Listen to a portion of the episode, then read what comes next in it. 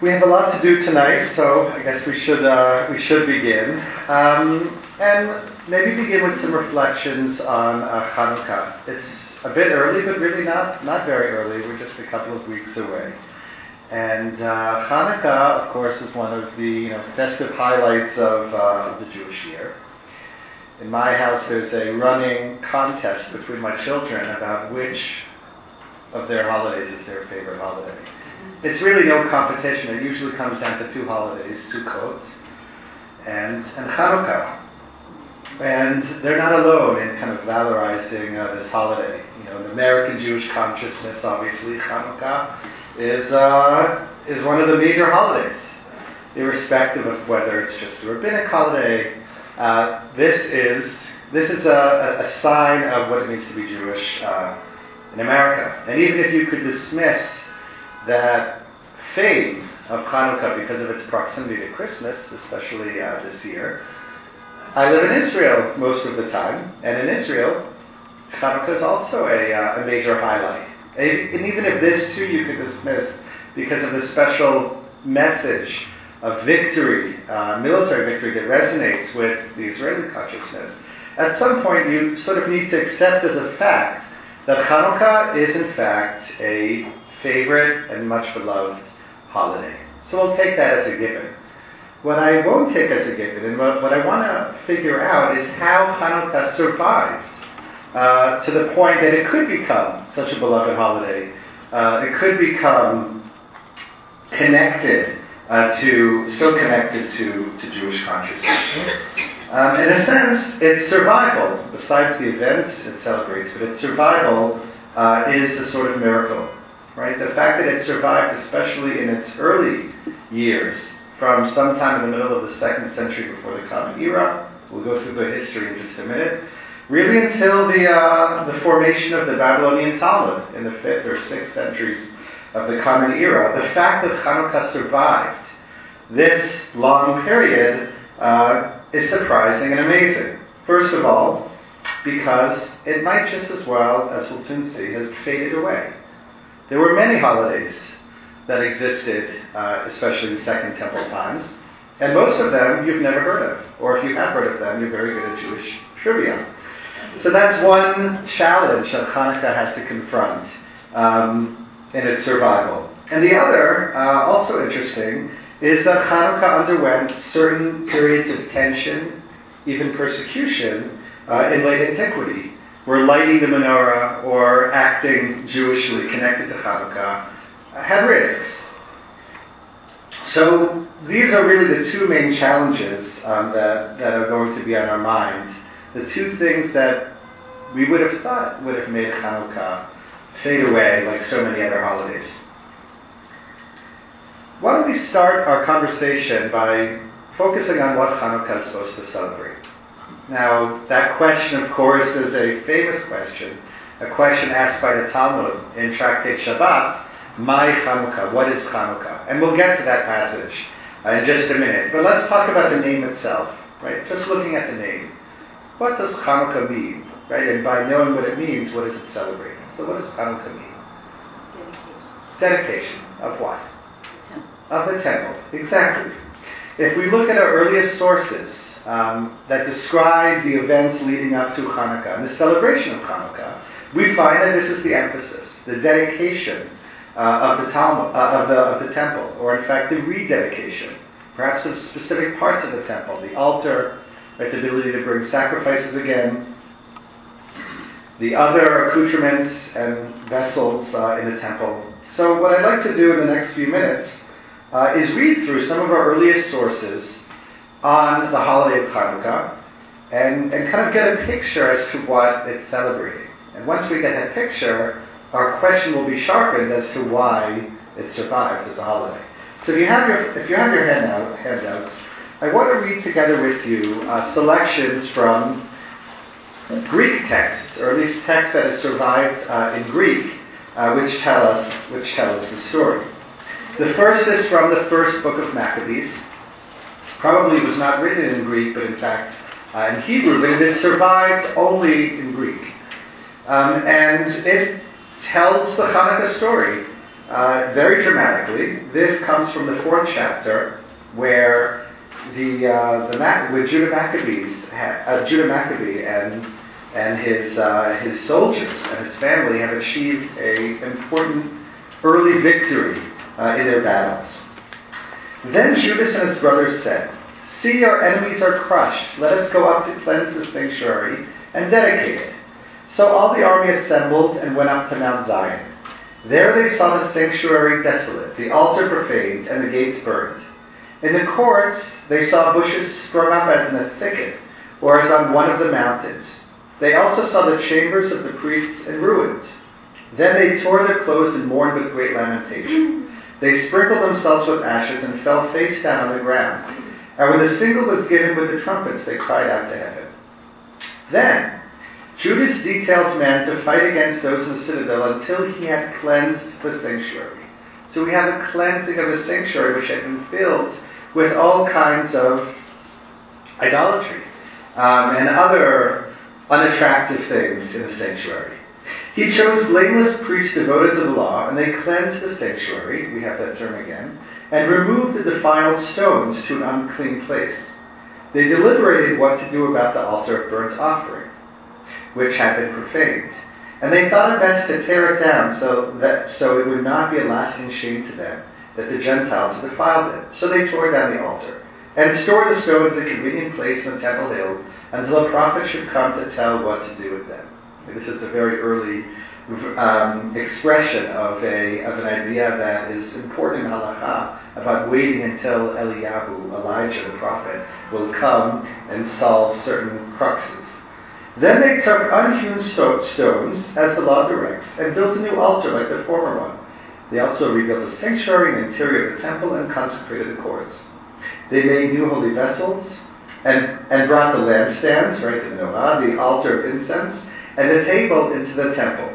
Then they offered incense in the altar and lit the lamps in the lampstand. And these gave light in the temple. They placed the bread on the table and hung up the curtains. Thus they finished all the work they had undertaken. So what's being described here? What type of work? Right? What type of activity is being described here after they come and secure the temple? Restoring the avodah. Restoring the avodah, but very physical labor. Right? In Hebrew, we have this term shiputzi. Shiputzi are what you do when your house needs quite a bit of work. Things aren't where, where they're supposed to be, falling apart a bit. They went in there and they worked hard. Some things they were not able to salvage, like the altar, and they worked hard to rededicate the temple. Right? It's almost like a, a, a mini rebuilding uh, of the temple, both for purity reasons and also because things simply had been uh, destroyed. And then we hear about the celebration that accompanied this, basically rebuilding, this rededication. Early in the morning, the 25th day of the ninth month, which is the month of Kislev, so there we have our date, in the 148th year, according to the way you count in the Greek context, they rose and offered sacrifice, as the law directs, on the new altar of burnt offering that they had built. So now, with everything in place for the Shikutzim successful, they were able to start the korbanot, start the sacrifices. At the very season, on that very day that the Gentiles had profaned it, it was dedicated with songs and harps and lutes and cymbals. All the people fell on their face, faces and worshipped and blessed heaven, who had prospered them. So they celebrated the dedication of the altar for eight days, and joyfully offered burnt offerings. They offered a sacrifice of well-being and a thanksgiving offering. They decorated the front of the temple with golden crowns and small shields. Shields. They restored the gates and the chambers for the priests and fitted them with doors. There was great joy among the people, and the disgrace brought by the Gentiles was removed. Then Judas and his brother and all the assembly of Israel determined that every year, at that season, the days of dedication of the altar should be observed, observed with joy and gladness for eight days, beginning with the 25th day of the month of Kislev.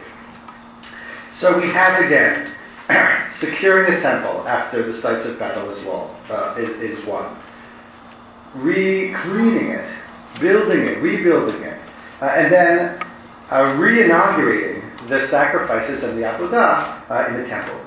The last part is very interesting, and we're going to think about that quite a bit over the next few minutes, is the declaration that this celebration wasn't just spontaneous, but it's something that's actually going to be done every year, year in and year out. What might this remind you of in Tanakh, actually? Purim, exactly.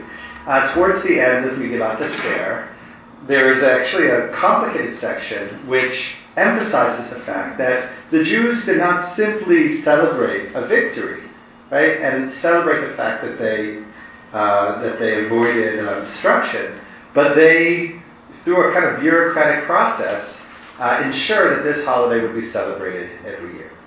So from when is this source? So the first Maccabees is from, there's a debate among scholars, but it's from the second century before the Common Era, perhaps a couple of decades after the events that are described. So it is an early source. Uh, it's a relatively reliable source, though again, it's a source that was not really accessible to Jews uh, until relatively recently. This source was transmitted in Greek because it had been translated into Greek by the church.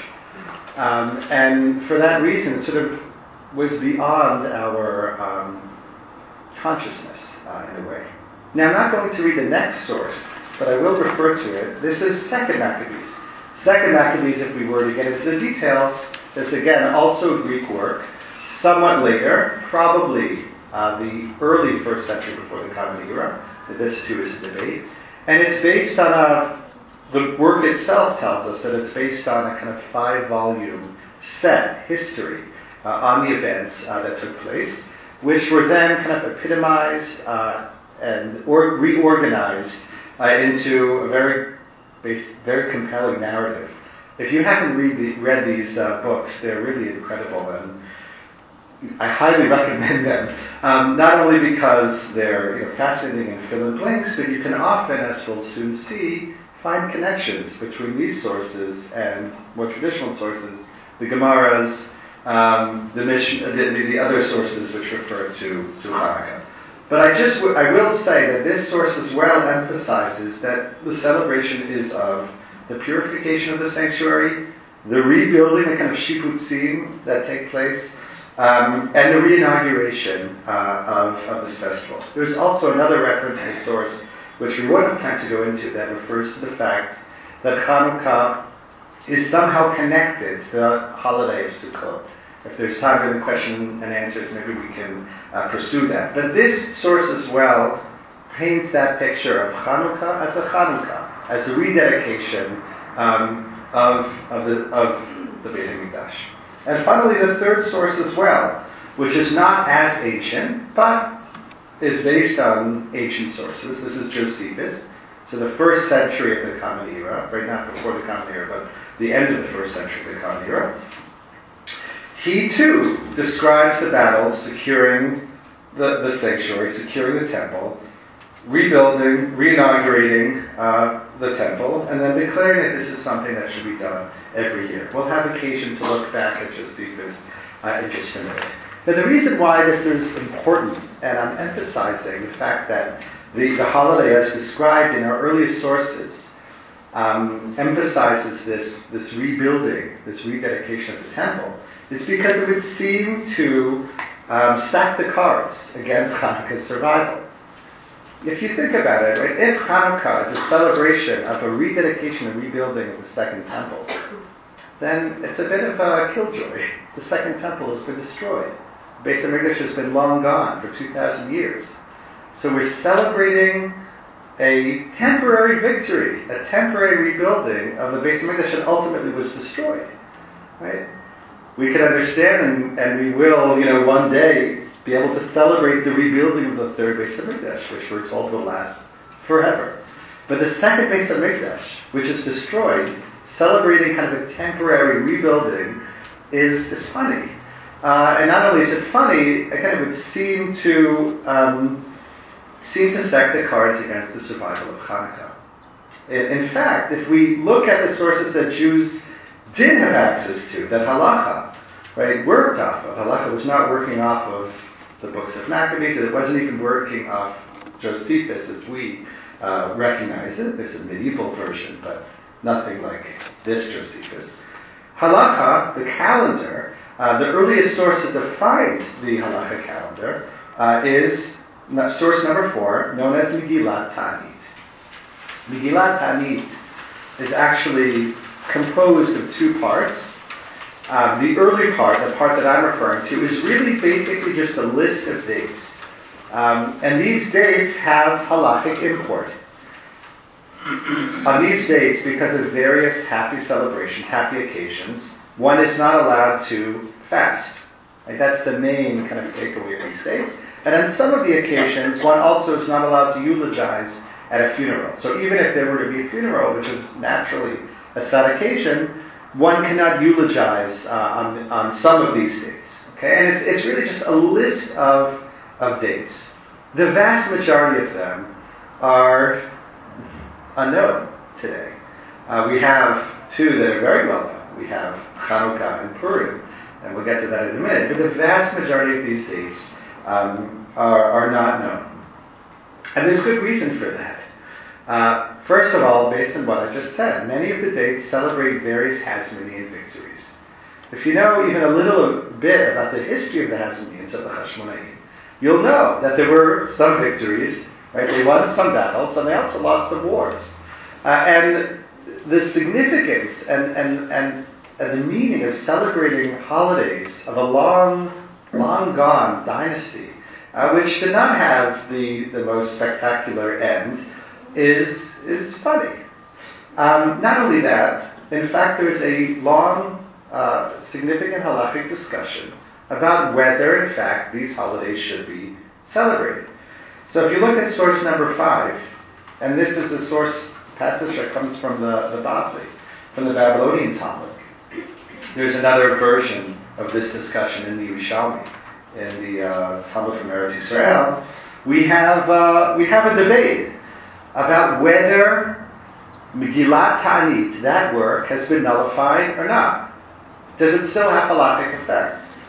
So if we look very quickly at source number five, Itmar, it has been stated, Rav Rabbi Chanina Amre, Batla Megillat Ta'anit. The Gillat Tanit, this work, has been nullified, meaning it has no effect. It is the 13th day of Adar, which is Yom Nikanor, let's leave aside the fact that this is now celebrated as Ta'anit Esther. But if you have that day, you, uh, should you so desire, can fast uh, on that day, as we in fact do. Um, and there's no problem. Rabbi Yochanan Rabbi Yehoshua ben Levi Amri Megillat Ta'anit. They say that in fact Megillat Ta'anit has not been nullified. So there's a debate between these different these different camps. Are the dates still in effect, and are they not? The the passage continues with a very interesting debate that's related to a famous verse from the Navi Zechariah about certain days in the Jewish calendar, four days, which had been observed as days of mourning, and which will be turned into days of celebration. So the question is, can one learn from that verse in Zechariah and apply it to Megillat Ta'anit? Can one say that the same way that these days were kind of reversed from days of mourning to days of happiness, so so too, in the reverse, Megillat Ta'anit, they had once been days of happiness, but then they were no longer days of happiness. Perhaps for that reason, Megillat Ta'anit should be nullified. This is somewhat a version, I think, of my question and of many people's question uh, of how can you continue to celebrate a holiday like Hanukkah, right? Uh, if at the end of the day the temple's been destroyed, the Hasmoneans are long gone, and it doesn't seem like there's really that much uh, to celebrate. Now, of course, Rabbi Yochanan, Rabbi Yehoshua ben Levi, and let's remember that name, Rabbi Yochanan, because we're going to come back to him. Um, we're adamant that in fact one uh, one continues to observe and be happy uh, on Hanukkah, uh, and perhaps even to avoid uh, avoid fasting. So that that is a view that exists, but there is a dominant view that says that this entire Megillah is no longer in effect. Let's think a little more about what's happening in Eretz Yisrael. In the centuries after the second Beit HaMikdash has been destroyed, um, and the rabbis are putting together the Mishnah and, and, uh, and even later the Talmud Yerushalmi. What do we know about the celebration of Hanukkah? Right? Was it a major occasion? Would, would, would the rabbis be able to recognize what my kids were talking about by saying that this is like a highlight uh, of the year? And in fact, if you search, if you search even thoroughly through Sifruta Tanai, Tannaitic literature, right, things like Mishnah, Tosefta, which were compiled in the late second, early third centuries of the Common Era, you'll find that Hanukkah is barely a blip on the uh, on the radar screen. It shows up, let's say, in source number six, and I'll just mention these briefly. Give me can bring the translation. Um, I had mercy on the trees.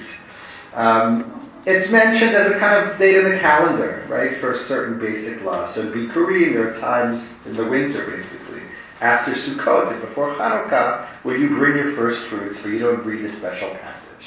Okay, doesn't tell us anything deep about Hanukkah. It's just a day. Um, similarly, in Mishnah Ta'anit, source number seven, um, Hanukkah does show up similar to what we found in Megillah Ta'anit. Um, that it's a day that you can't declare public fasts uh, on Hanukkah and Purim, right? Which is something that we know. Again, we don't have any deep insight. We know that in the times of the Mishnah, according to this view, it still is in fact. You're not supposed to have a public fast, but not much more than that. And even the one mention of lighting, right, the menorah, which for us is the activity, the symbol of what you do in Hanukkah, uh, is, is, is just kind of an aside. This is source number eight in Mishnah Bava dealing with the laws of damages.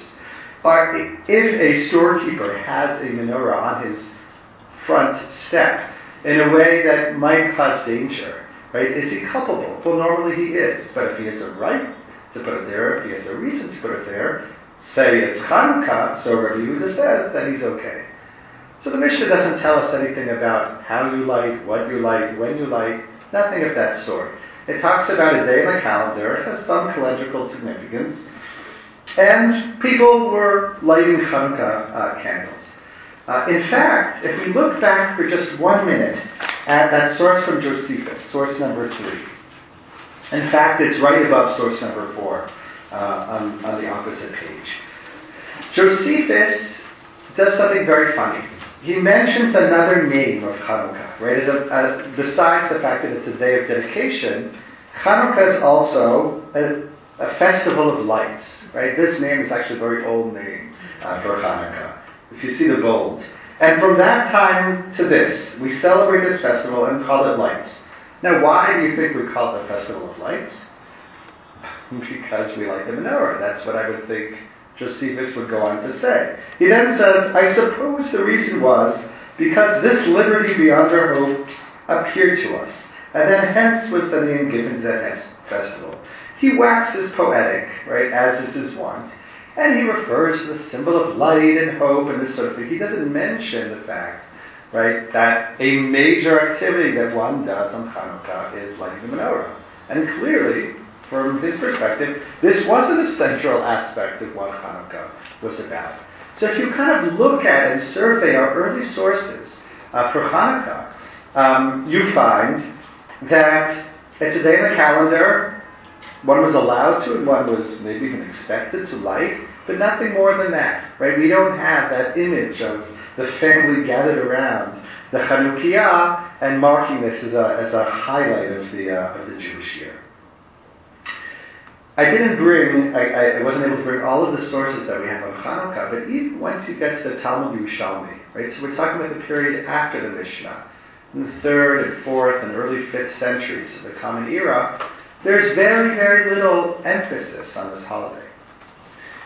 We have a short discussion about which bracha you recite when you light the candles and the significance and meaning of this bracha, but not much more than that. And on the other hand, in the Talmud Bavli, we have a very, very extensive discussion of the laws of Hanukkah. Right, this appears, does anyone know which chapter this, this appears uh, in this discussion? It, I can't hear. It's in Bameh Madlikim, right, a famous chapter in Masechet Shabbat, right, which is read, according to many uh, customs, is read on Friday evening. So, in this chapter, in the Talmudic discussion of this chapter, there's a very, very long discussion uh, of the laws uh, of Hanukkah, right? We could, in a way, we could call this tractate Hanukkah, right? Even though the Mishnah doesn't dedicate uh, a tractate, right, to this topic. But the Bavli, the Jews in Babylonia who put together the Talmud Bavli, felt the need to organize basically a tractate, uh, despite the absence of Mishnah, dedicated, dedicated to these laws. And that's really where we begin to see significant interest in this holiday, significant discussion uh, of this holiday. Um, and that's what I'd like to now explore with you. So, up until this point, we've seen, first of all, a little bit of the history, which is valuable, uh, from the books of First and Second Maccabees, a little Josephus, that this is a holiday that celebrates the rededication, rebuilding, and reinauguration of the Beis Hamikdash. Following this, right, we noted that this doesn't seem like there's much to celebrate once that temple has been destroyed. And indeed, Hanukkah halachically appears in a long list of dates, the vast majority of which, according to the dominant view, are no longer uh, in effect. Um, and this is kind of confirmed by the little hints, right, the absences really of emphasis on Hanukkah in the Mishnah um, and even in um, the works of the Amoraim, like in the. And then we get to the Bavli. So my main kind of argument tonight, my main suggestion uh, as to why Hanukkah survived um, and what the secret to its survival is, uh, is in fact related to these moments of tension, um, which I'm going to now uh, explain in, in greater detail. There's kind of two periods where we seem to have some friction surrounding Hanukkah. The first in Eretz Yisrael, as recorded in the Talmud Bavli, and later in Babylonia, concerning the Zoroastrians, which were the dominant um, religion, uh, an ancient Iranian religion that was aligned with the Sasanians, who were in charge of Babylonia and the entire Sasanian Empire. So these two moments of friction, um, and in one case, a kind of persecution, I think, ironically, right, actually genera- uh, um, energized uh, the community, uh, imbued deeper meaning in this holiday and allow this holiday to, uh, first of all, merit much discussion um, and emphasis, and ultimately to be codified in one way or another in the Talmud and then um, in the halachic works that followed. Let's first um, let's first talk about that first moment, um, that earlier moment. So again, the story of Hanukkah takes place in the second century before the Common Era, in the middle of that century. Um, and it's a story, uh, in a way, it's a geopolitical story that has to do with movements um, and um, the extension of power and authority from the Seleucid Greeks, whose base was to the north of Eretz Israel, asserting, right, in one way or another, their authority and their power over the Jews in Eretz Israel, um, and particularly, right, coming to confrontation with a certain family of the Hashmonaim. Right? That's the original story. Many centuries later, in the third century of the Common Era, right, this is the period of the Amoraim, um, we have a kind of crisis throughout the Roman Empire. Uh, it's called the crisis of the third century. And that crisis included, uh, again, kind of complex geopolitical movements, including the Palmyrenes, right? The people who are to the north of Eretz Israel, who are asserting their power and their authority over Eretz Israel. Knowing this fact actually helps explain some, um, some curious statements that appear uh, in the Gemara. Um, let's look, if you can turn the page, let's look at source number 11.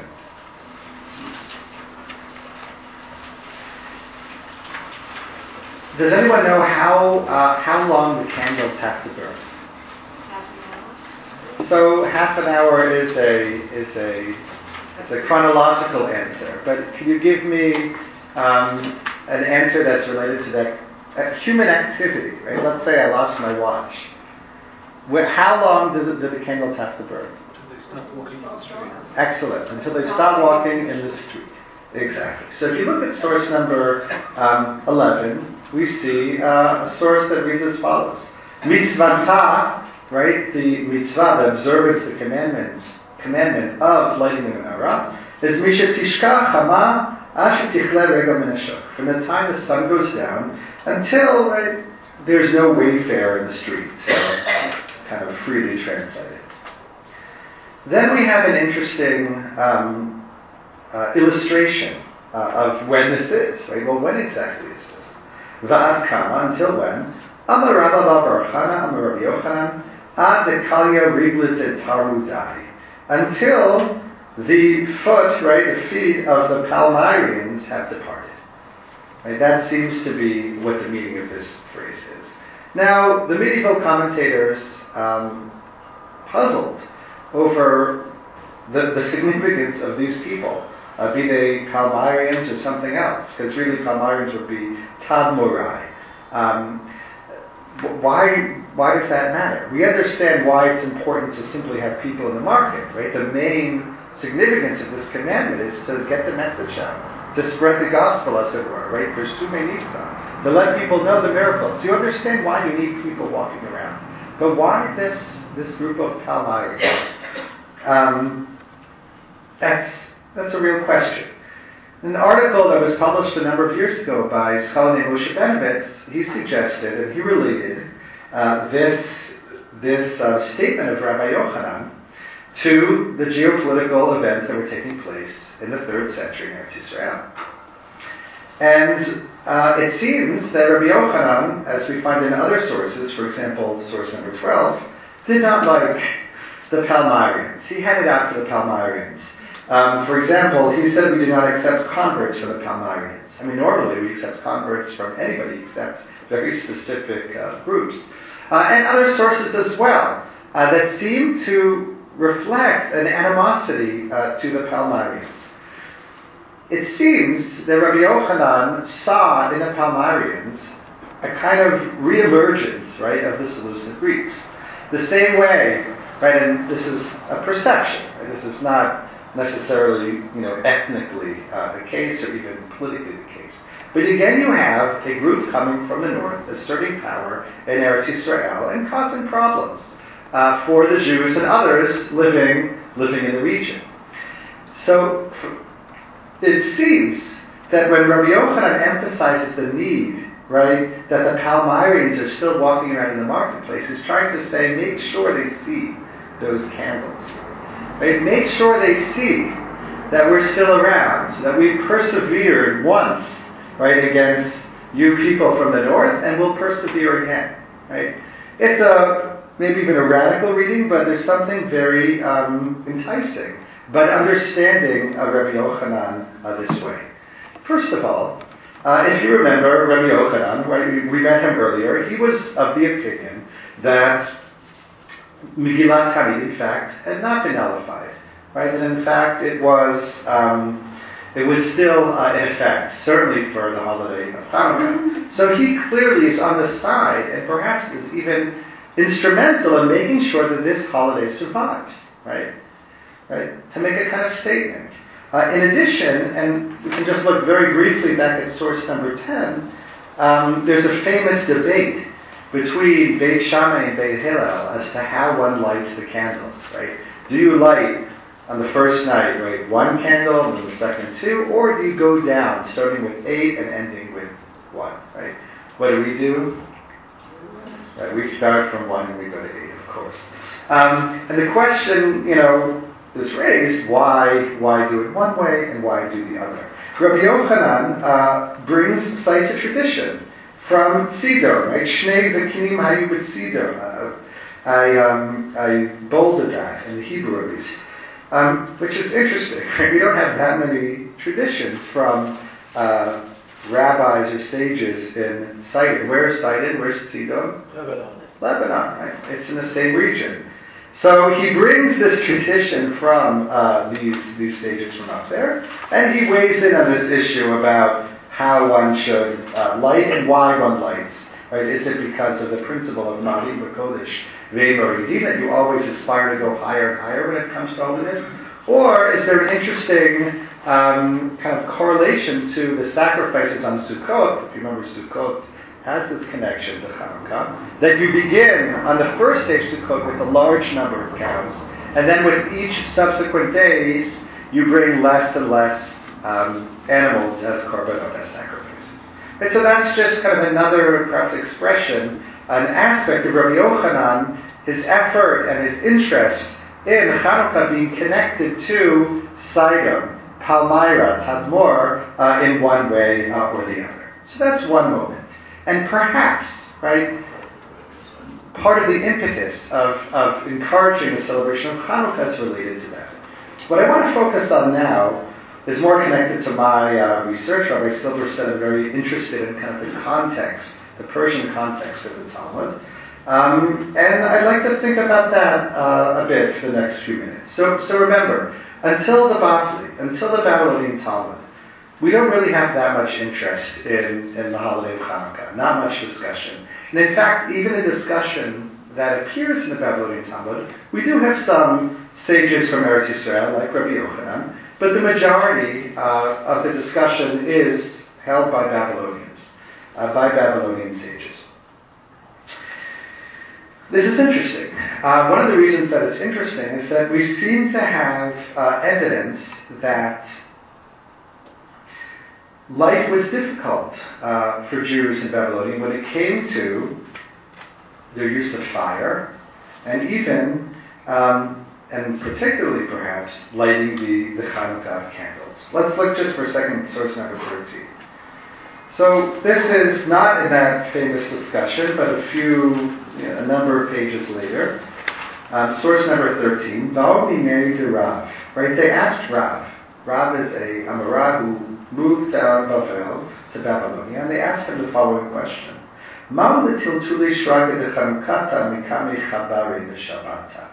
Can we car- carry the menorah, basically? Can we remove it from before the Magi on the Sabbath? And he said to them, it is fine. Who are the Magi? So the Magi are uh, Zoroastrian priests. This is a very interesting word, chabare, that seems to be connected to a pasuk in Dvarim of chover chaver, one of the um, prohibited kind of magical activities. And Jews attach this name to Zoroastrian priests. But basically, we have a reference to Zoroastrian priests, um, priests of this uh, ancient Iranian religion that was aligned with, with the state, um, who seem to be threatening and taking away, perhaps, the Chanukiot, the menorahs, on, on, uh, on Hanukkah. And there's a question as to whether one can move this on Shabbat um, so that they won't have access to it. Why would Zoroastrian priests um, be interested in fire? Correct. It is a central part of, of the ritual. Um, the temples that Zoroastrians use to this day, in fact, are fire temples. The main ritual, right, is veneration. Though they'll be, they'll be, they'll, they'll emphasize that they're not worshiping the fire, they're venerating the fire. But there's some clear emphasis on fire and its veneration uh, in this religion. In fact, one of the interesting things about this religion is that it focuses on certain elements in this world, not just fire, which it sees as representing good. Right? It's a dualistic religion. Um, and one has to do everything they can to protect these elements. The main elements um, are fire, water, cattle, uh, which were also seen as good, uh, and the earth. And interestingly enough, Right? These three kind of sacred, from their perspective, sacred elements caused uh, difficulties uh, for the Jews. In fact, also for Christians based on their sources. If you look at source number 14, we can get a little insight into this, a fascinating source. It's a pasuk from Dvari, Begoy Naval Achise, right? That God says, right, that He will He will anger us, right? I will anger them with a foolish right, Naval nation. This is a very fascinating source that kind of plays with this term Naval, and I don't have time to go into those details. But what I do have time to look at um, are the decrees uh, that that this nation, the Chabarim, right, again, those Zoroastrian priests, make against the Jews. So in the second line, Gazruel Shalosh Mipnei Shalosh. They made three decrees on account of three things. Okay, I want to listen closely to the source. Okay, so there are three decrees that Zoroastrian priests make that affect the Jews on account of three things. Number one, Gazur Basar, they make a decree against meat. Apparently they of ban meat. Mipnei Hamatanot, because of the gifts. There are certain gifts that one has to give to the Kohanim, just like Truma and Ma'aser. One can't use all of the parts of the animal, and we were lax in these, um, in this mitzvah, in this commandment. So there's a decree, right, that the Zoroastrian priests made on account. What, what, what's the dynamic here?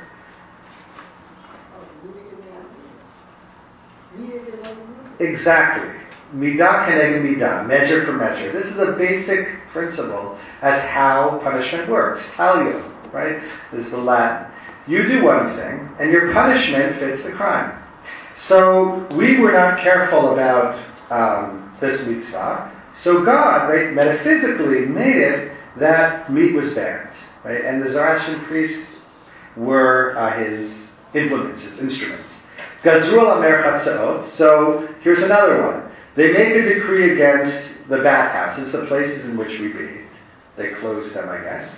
Bidnan Tevilah, because we were not careful about immersion, right? Ritual immersion, Tevilah.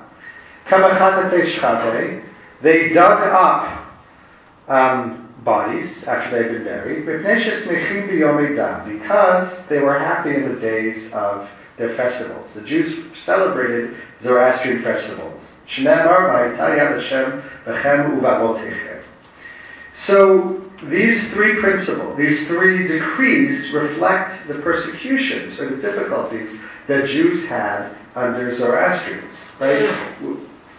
The meat we already explained.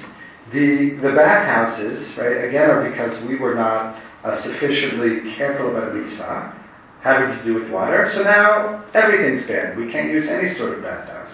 And in a different sense, right, we celebrated right on their festivals. We were very happy. So God made us not celebrate by having them dig up the corpses. What's fascinating about this list is that it also works on another level as well. Not just on the midah keneged midah, but kind of real politic of what it meant to live uh, under Zoroastrians when the priests were zealous. Right? The first one has to do with slaughtering. The Zoroastrians do not believe in slaughter. In fact, they say that slaughtering is a terrible thing. One is supposed to strangle the animal, and that's how one um, kills the animal. And they refer to what they consider to be um, nasty Jewish practices of slaughtering in their in their sources in Middle Persian.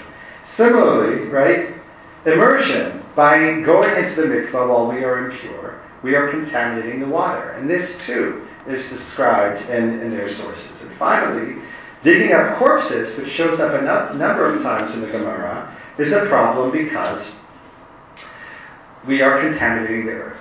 So it seems that what was happening with Hanukkah, right, and what was considered to be our lack of care, right, for the fire when we lit the Chanukiot, was was part of this problem. It was part of this uh, perceived uh, lack of care for um, for fire. And we, we, we seem to have paid for it. I want to quickly look at one other source in this direction, source number 15, which in fact informs halachic practice to this day. It says, Ideally, one has to put the menorah on the, next to the opening of their house. At the end of the source, it says, In a time of danger, one puts it on the table, and that is enough. So this seems to be a bright. Uh, it seems to come from Eretz Israel, but not necessarily. It could be that this source also reflects a situation, right, in in um, in Bavel, where there was some kind of threat for the Chanukiot. And I'll leave this kind of for those of you who want to think about it. We have a similar source in source number 16, which describes how various persecutions affect the observance of a mitzvah of announcing lost objects.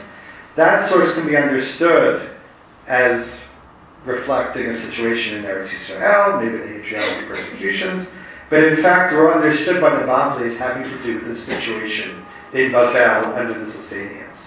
So the same way that that source kind of came to refer to that reality, so too uh, the source of Hanukkah.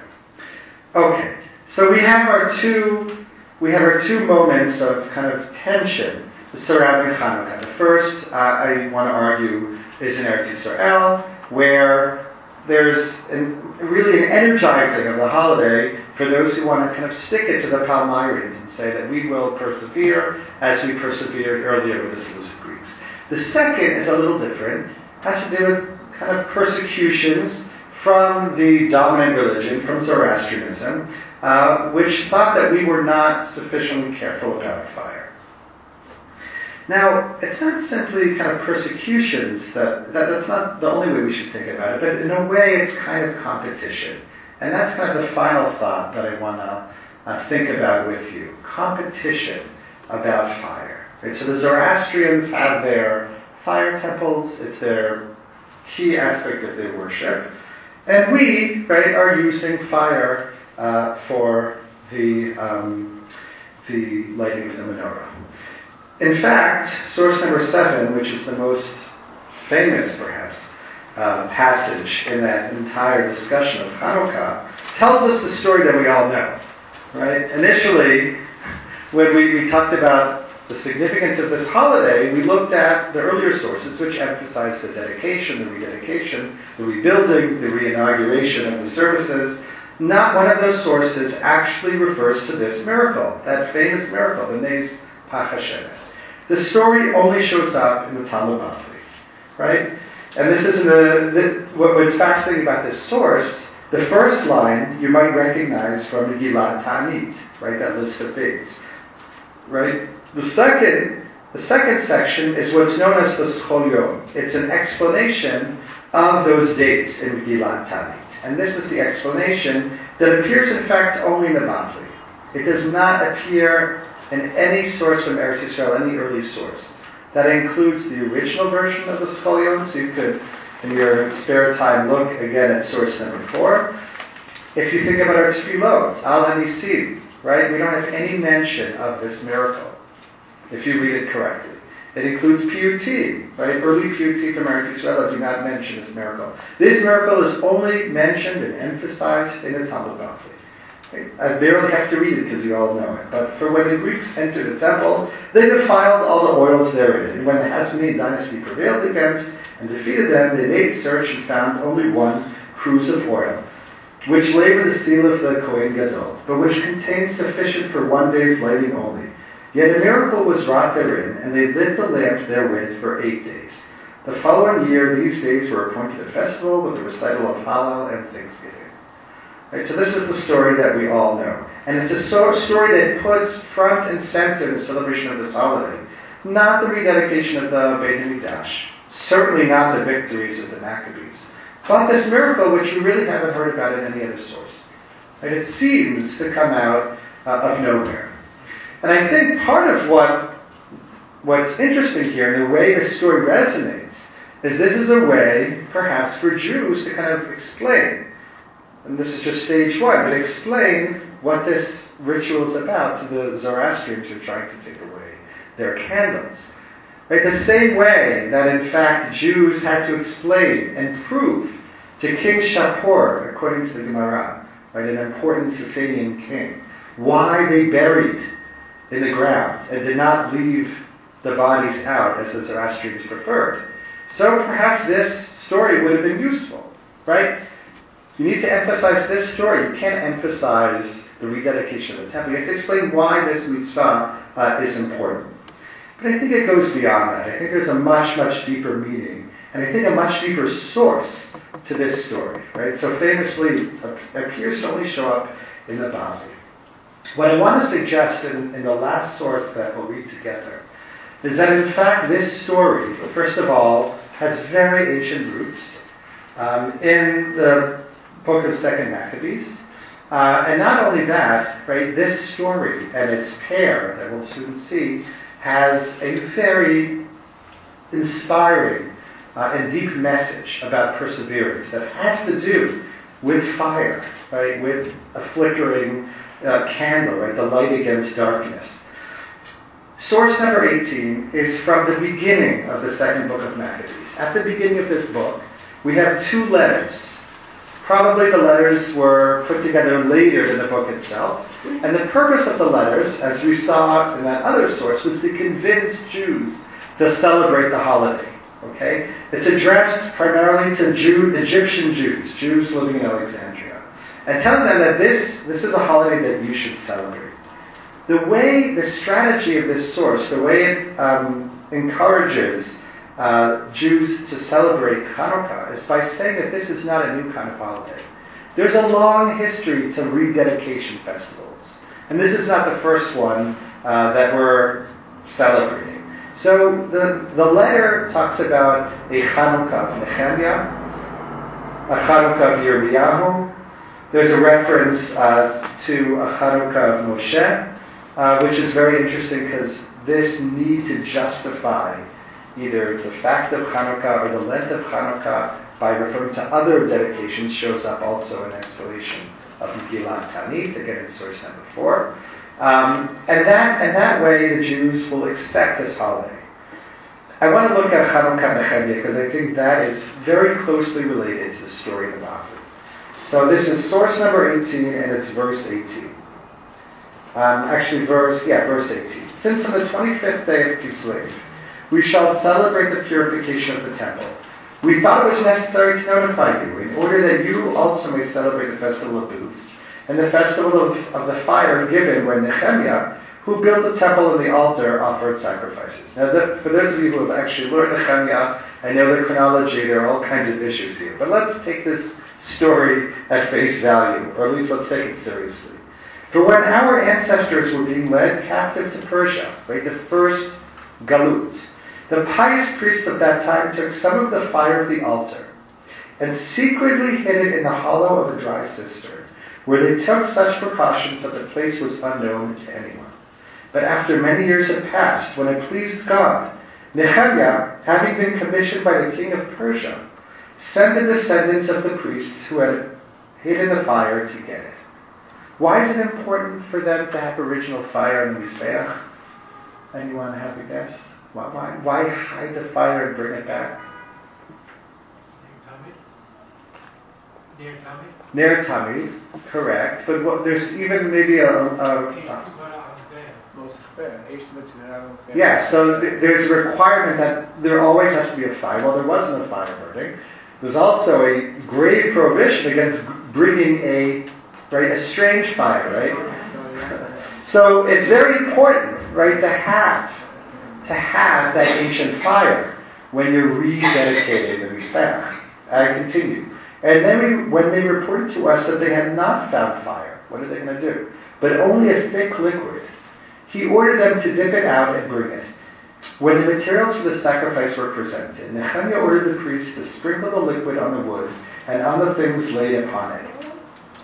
When this had been done, and some time had passed, and when the sun, which had been clouded over, shone out, a great fire blazed up, so that all marveled. And while the sacrifice was being consumed, the priests offered prayer. The priests and everyone. Jonathan led, and the rest responded, as did Nehemiah. Then there's this long, beautiful tefillah that's described. And if we go to the um, verse number 32 on the last page, when this was done, a fire blazed up. But when the light from the altar shone back, it went down. When this matter became known, and it was reported to the king of the Persians, right, presumably a Zoroastrian, these are the Achaemenids, uh, who were, in fact, uh, worshippers of, Ahura Mazda, the main god in Zoroastrianism. So they informed him that in the place where the exiled priests had hidden the fire, the liquid had appeared with which Nehemiah's associates had burned the materials of the sacrifice. The king investigated the matter and enclosed the place and made it sacred. Okay? He made the place sacred. Obviously, from a Jewish perspective, the place already was sacred. And this is possibly a reference to a Persian practice where it's essential to make a boundary around right, a sacred space, a sacred fire. So he sees this as a sacred fire.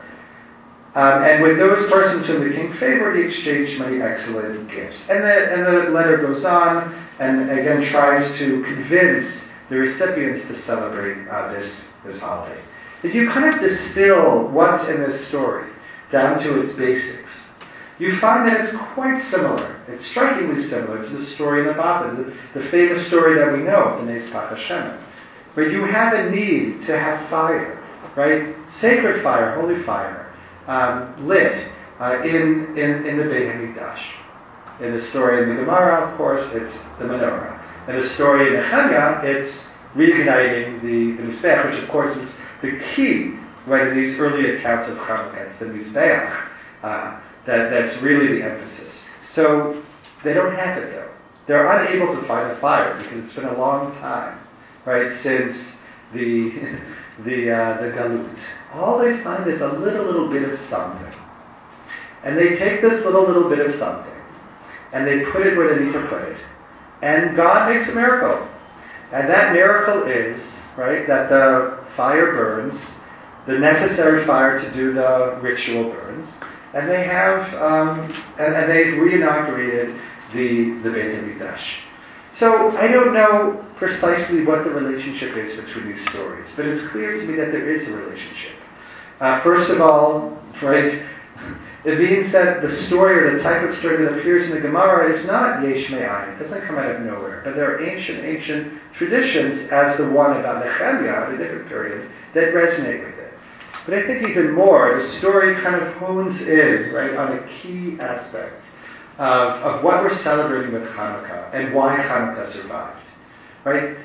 It's not just that against all odds Hanukkah survived, uh, and therefore it's, it's with us to this day. It's because it was against all odds. Because, right, naturally it should have disappeared, whether because of kind of listlessness, right, or it no longer means anything after the Beit HaMikdash is destroyed, or, or because of various kinds of persecutions, right? Hanukkah should have um, faded away, right? And fire is a very poignant symbol of this, right? It's, it's very vulnerable. If you have a breeze, you have a little bit of water, uh, and it's gone, right? And yet, right, it persevered, it lasted, uh, and, it, and it was there uh, when we rededicated the Beit HaMikdash, whether earlier, according to that story, with the or the story that the Gemara tells about Hanukkah um, in, uh, with, with, the menorah, which, which is a very poignant symbol of kind of God shining His Shekhinah on us. So I know it's early. Uh, it's a few weeks before the holiday itself, but I really bless all of us, and I wish all of us the ability uh, to appreciate uh, how special this holiday is, not just because of its proximity to other holidays, but because of its very special message of perseverance, specifically uh, in the face of persecution and even banality. So thank you very much. There's some time for questions, and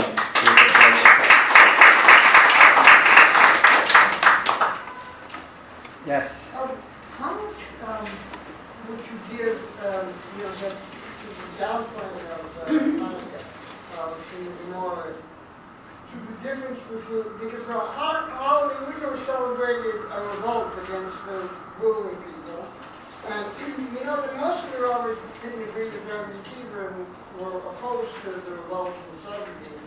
And I think uh, Yudah Nasiana actually a um, uh, you know, soldier, uh, Roman soldiers who protected him.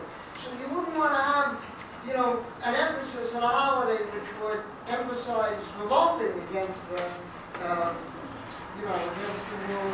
yes, so there there are there are interesting theories about why not only Rabbi Yehuda the Mishnah and Chazal seem to de-emphasize the holiday, but even the Chashmonayim, right? That they they don't want to be seen as kind of um, rebellious. You in my telling, I am not so sure. I think certainly a character like Rabbi Yochanan is is very proud to kind of speak uh, against the Tadmorim and make sure that they see uh, uh, this miracle. So it is a theory, but I'm not so sure. I mean, you do have some people. I mean, you see Rabbi Kiva who says. Like, Yeah, no, no. There is a there's definitely there's a voice in Chazal which doesn't want to confront certainly people like the Romans who are far more powerful than, than us. Yeah, hundred percent.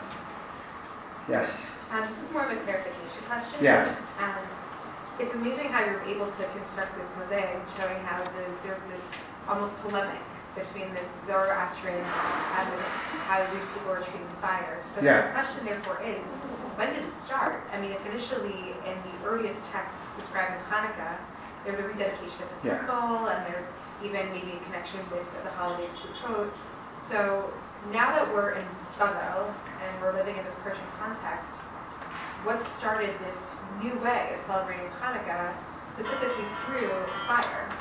So I think that there's a kind of yin and yang here. First of all, I'm not sure if this is what you're saying, but it's fascinating that in the earlier story, in the first, the second book of Maccabees, the Persian, right, Zoroastrian figure is respecting, right, our fire, right, and yet the way the sources work in the Bavli, in the, in the Gemara, there seems to be some tension around this. So first of all, there might be historical reasons um, and ups and downs concerning this very issue of other peoples, non-Zoroastrians, using fire.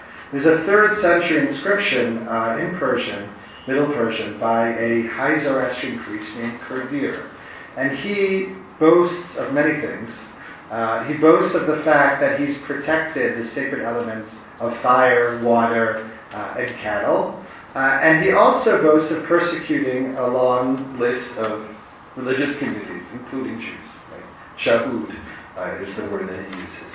So it could be figures like him, when they came to the fore and were more fanatical uh, or fundamentalist. Uh, you know, they would pursue. Uh, they would pursue. But I was trying to. I didn't have the time to fully develop it, but to show how there could be persecutions, but there could also be kind of a shared emphasis, right? That we're now emphasizing this thing, um, and kind of a shared space uh, as well. It sort of depends on the players, the types of people who are involved.